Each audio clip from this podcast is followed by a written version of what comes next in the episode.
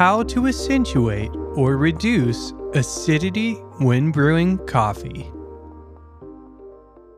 Acidity. It's a divisive word in coffee brewing. For some, it signals sharp, sour flavors. For others, it's a revered attribute of high quality coffee. Make no mistake, sour coffee is unpleasant, but vibrant, bright, and complex acidity, the kind that reminds you of stone fruits or a sweet tangerine, is highly appreciated by coffee professionals and specialty coffee consumers. Whether your aim when brewing is to highlight a coffee's natural juicy acidity or avoid nasty sour notes, the good news is that you can. Know what you're brewing. You can only accentuate the characteristics that are already in your coffee beans. For that reason, it's important to know what you have on your hands. Is it a hard or soft bean coffee? Hard beans are grown at cooler temperatures, which normally, but not always, correlate with higher elevation. Generally, the harder the bean, the more fruitiness and acidity it is likely to have. How was it processed? Wet, washed, natural dry, or honey pulped natural? This is how the coffee beans, which are actually seeds, were removed from the coffee fruit or cherry. It has a big impact on the flavor of the coffee. Naturals and honeys, if processed well, tend to have enhanced sweetness and body, while washed processing lends itself to a clean coffee profile, the kind of profile that allows complex acidity to shine.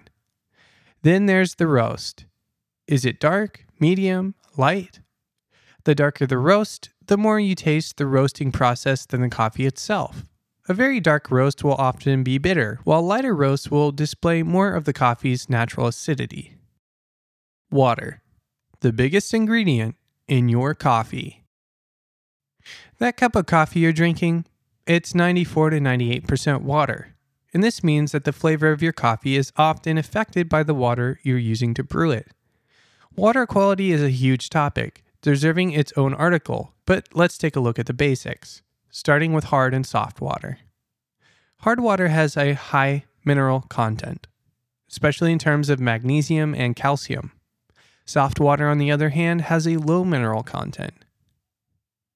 Steve Cuevas is the 2017 U.S. Cup Tasters champion, meaning he won in the US wide competition to correctly identify different coffees and their qualities by taste and smell alone. Quote, At higher concentrations, end quote, he tells me, quote, some minerals act as acid buffers and will lower the perception of acid. It will still be there, but it won't taste like it. It will also extract the coffee faster, most likely pulling out bitterness if you try and brew with a time past two minutes, end quote, he explains. Thomas Chandler is a coffee roaster, molecular biologist, and chemist. So if anyone can tell me more about this, it's him. He explains that carbonate is a key acid buffer. The more carbonate in the water, the less acidic the brew. But he adds that this is not the only compound that can act as a buffer.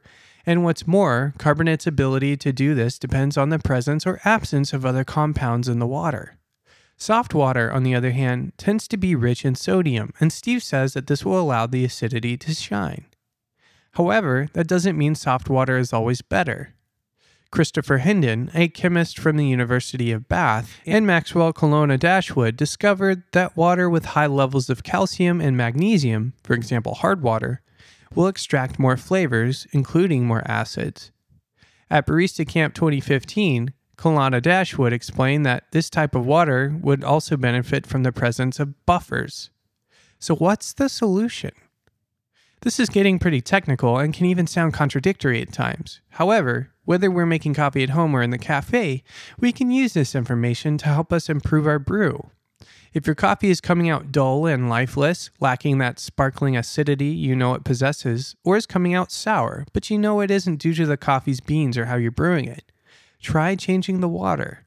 Use a filter, try bottled water, and just see how the taste of your coffee changes tweaking your coffee recipes to control acidity. Water may be the biggest ingredient in your coffee, but it's the combination of coffee and water that creates its flavor, meaning that how you combine them will affect the brew's taste. Mixing water and coffee leads to extraction, the slow diffusion of coffee flavor and aroma compounds from the beans into the water. And the amount of coffee and water, brew time, coffee grind size, water temperature, and more all affect how many of those compounds are extracted. This doesn't just create a stronger or a weaker cup of coffee, because certain flavor and aroma compounds are extracted at different times. Early in the extraction process, you'll get the fruity acids. Next comes sweetness and balance, and then finally bitterness. This means that under extracted coffee will taste sour, while over extracted coffee will be bitter. You want the Goldilocks of coffee extraction sweetness, balance, body, and the perfect amount of acidity for your preferences. Grind size and extraction. There really is no one size fits all grind profile. However, there are some basic rules that will help you brew for greater or less acidity. A coarser grind size will slow down the rate of extraction because there's less surface area.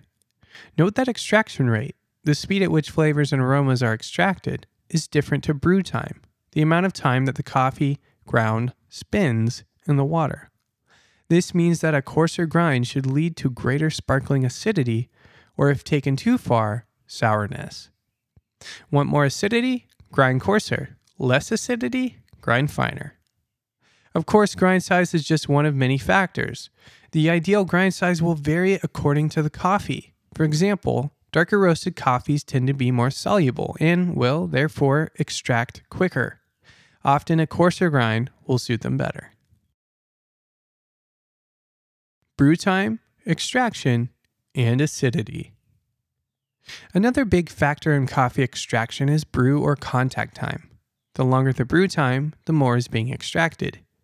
You can use beans you like, good quality water, and the ideal grind size, and still end up with a coffee that's too sour or too dull if you have the wrong brew time.